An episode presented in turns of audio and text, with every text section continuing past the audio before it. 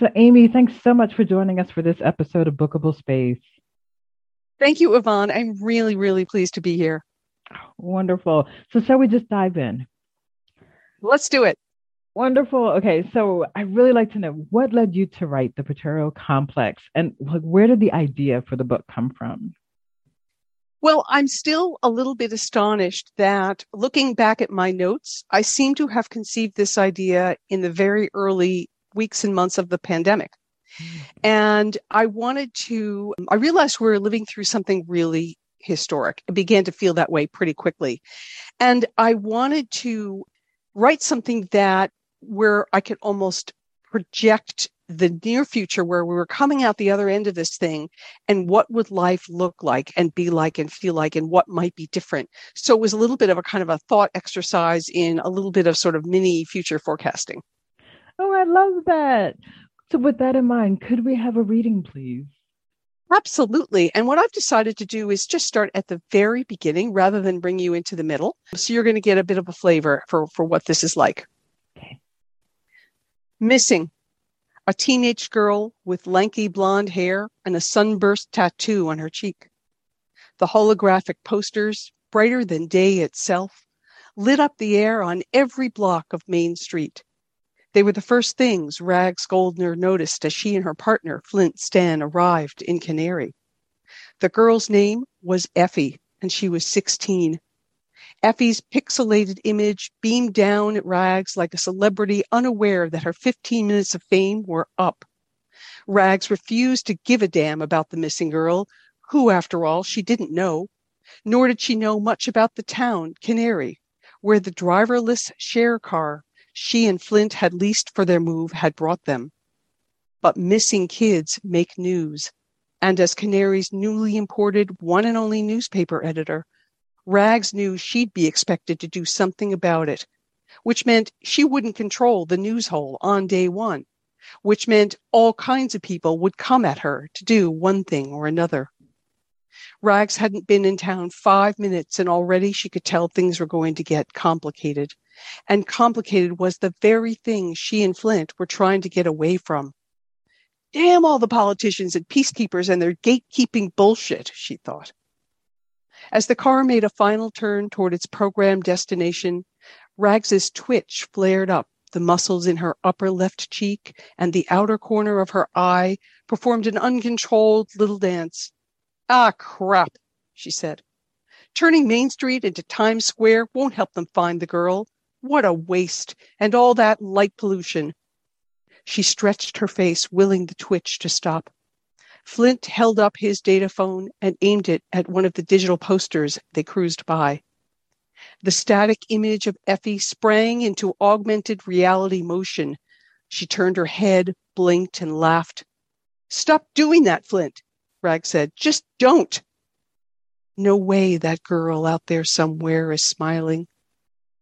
Don't get up, spun up so fast. Flint looked over at her for the first time in hours. Their connection was like a faulty wire fritzing on and off. Give yourself some room to ramp up, he said, putting his hand on top of her head in a familiar gesture. Simmer down. It helped. The twitching nearly stopped. We haven't even come to a full stop yet. Pace yourself. Well, look, Rags said. They've plastered her face everywhere, probably been like that for weeks. You think the story about this girl has gone cold, right? Flint said. What do you call that? Beat up. I'm guessing the story's beat up. The first thing I'm going to hear is that they want me to flog it some more. Remind me, why are we doing this? Let's not, Flint said, looking back down at his screen. Anyway, it was your idea. As the share car rolled noiselessly down Main Street, Rag saw just one person hanging around the deserted downtown a woman standing on a corner who appeared to be waiting. For what? Rags wondered. As they slowly passed by, Rags caught a dead look in the woman's eyes. A block further on, Rags watched a man and a woman, both in shabby coats, as they appeared to argue, their faces contorted with anger. The man handed the woman a bicycle pump. She handed him, in return, a loaf of bread. What kind of town is this? That's the end of that. Ooh, It sounds like something sinister is going on in Canary. What a compelling read. So I'm really curious about your background as a journalist and how that informs to the main character's world because they're also a journalist. Where do those two paths, yours and your character, where do they differ?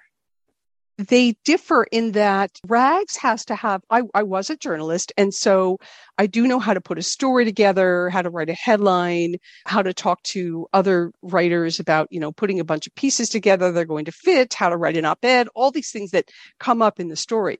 But because because Rags is working on this small town newspaper in this town that's maybe not quite up on you know the latest modern technology and so forth she has to know more of the inner workings of publishing how a paper gets gets published. And that's going to actually play an important role in the book. So there's some mechanics that i actually had to do some research on to just make things seem real enough. But as a journalist i did i was able to sort of understand what it takes to dig into a story although i, I was certainly never in as morally conflicted and high stakes situation as she was on, on the beats that I covered. She's in more trouble than I was. oh, wow. well, that makes it a little bit more fun then, doesn't it? yes. Oh, wonderful. So, could we have another reading, please? Absolutely. Let me just get myself over here. I'm just going to continue on right where I was. The share car parked curbside at 326 Main Street. For well over a century, the little brick building, sandwiched between other little brick buildings, had housed the Canary Current, a chatty little newspaper, The Current, as Rags knew from her research, printed anything and everything within the bounds of what people once called common decency about the town of Canary, a tiny hamlet in the northwest corner of Maryland, not far from the Pennsylvania border, the kind of town that flew under the radar for anyone who did not live there. The fact that the Canary Current was still a going concern in 2030 was astounding, even mysterious, and a key reason that Rags was here, though perhaps not the only reason. The paper's survival was even more of a puzzle when one considered that the town itself, which had been shriveling for decades, was now skeletal. The pandemic, which everyone called the big one, had raged for nearly five years. It hollowed out an already hollowed out place, killing off over two thirds of the elderly population living out their days in Canary. Those folks never knew what hit them. Their dreams of slipping into gracious idleness on their front porch rockers, eating breakfast on the cheap at the town diner, destroyed in an agony of fever and blood. On Canary's rural outskirts, on their way into town, Rags had seen the crematorium a hulking cinder block rectangle erected for one single purpose to incinerate the infected dead into piles of decontaminated black ash. She was sure Flint missed it, though it was very hard to miss, rising up from a flat expanse of undeveloped land, just as he'd missed seeing Effie until she pointed it out, like I'm his goddamn tour guide.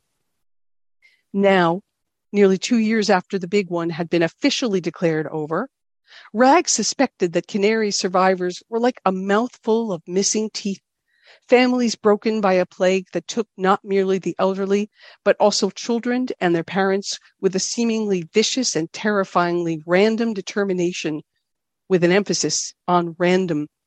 Survivors everywhere were known as luckies, though Rags only ever used that term in its most ironic sense.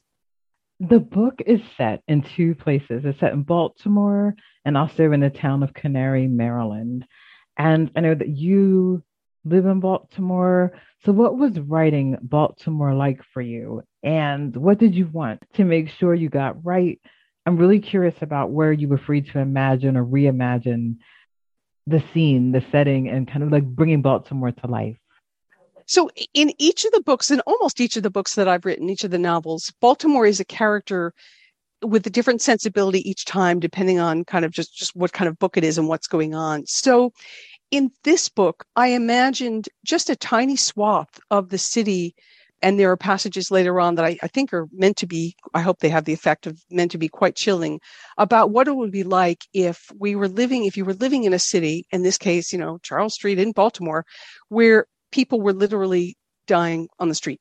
I have such strong recollections about the the morgue trucks in New York as bodies were were brought out as hospitals were overflowing during COVID. And I, I'm not duplicating that per se, but this notion of what it's like to live in a crowded city, fairly crowded city, where suddenly just the normalcy is is gone and and and things are different and you feel like you're kind of living in a nightmare and we all got a we all got a sense of that these past few years and so i wanted to kind of bring that to the fore and bring that to life and so it's that notion of just being on these downtown streets that i'm so familiar with i did uh, create a couple of fictitious things where I, I invented a trader joe's where there isn't one but it was an inside joke for anyone from Baltimore who reads this because we all want a Trader Joe's in the city and there isn't one. And so I put one in a particular neighborhood. um, was it prosperous? Well, uh, in, in fact, in fact, it's part of a pretty harrowing scene where, first of all, I, I I wrote this book a couple years ago, but I actually predicted that we were going to have spiking inflation. So prices are through the roof, goods are scarce. And let me just say that there are people on the street who are extremely hungry and will, will do things in order to obtain food to feed themselves.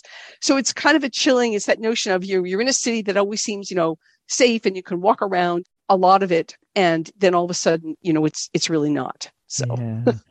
So there will be no Trader Joe's in in, Baltimore now, and now we know why.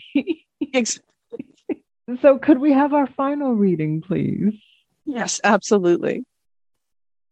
And yet, even in a near ghost town like Canary, in a still brittle economy, in a world where print media was a rare novelty, the ink on paper edition of the Canary Current lived on as, as quirky and creaky as Miss Havisham in the attic. Each folded issue tossed at sunrise every Wednesday and every other Sunday into doorways and onto walkways by a young father and son living on gig income. Rags deliberately suppressed her own journalistic instincts when it came to figuring out how this newspaper managed to keep going years past its natural expiration date. Turning a blind eye to its improbable existence was both expedient and convenient for her. She knew that income from print ads, about as old fashioned as you could get, was the sole reason the paper was able to keep going. It surely wasn't due to subscription revenue. But she didn't know why anyone would buy print ads in a tiny newspaper serving a dying community in a digital world. There'd be time, she figured, to get to the bottom of that. The main thing was that this improbable job as the Canary Current's editor came her way at a time when she and Flint were looking for an escape hatch that would take them away from the exhausting hysteria and suffocating autocracy that made post pandemic big city living unbearable in countless ways. They came to Canary in search of a simpler life, though Rags, if pressed, could not readily have defined what that would look like. Freedom from fear? Freedom to forget? She kept these notions to herself because she did not think Flint would admit to any of it, let alone acknowledge the possibility. Rags had worried before they arrived that an out of the way place like Canary might have borne an influx of people seeking or imagining that this place would prove to be some kind of oasis. But from the little she'd seen so far, there was nothing oasis like about this town. The garish and intrusive billboards of the missing Effie radiated an anxious thrum, nothing like a small town welcome. That's the end. Ooh, again, really sinister. Oh, Amy, so where would you like us to get the book?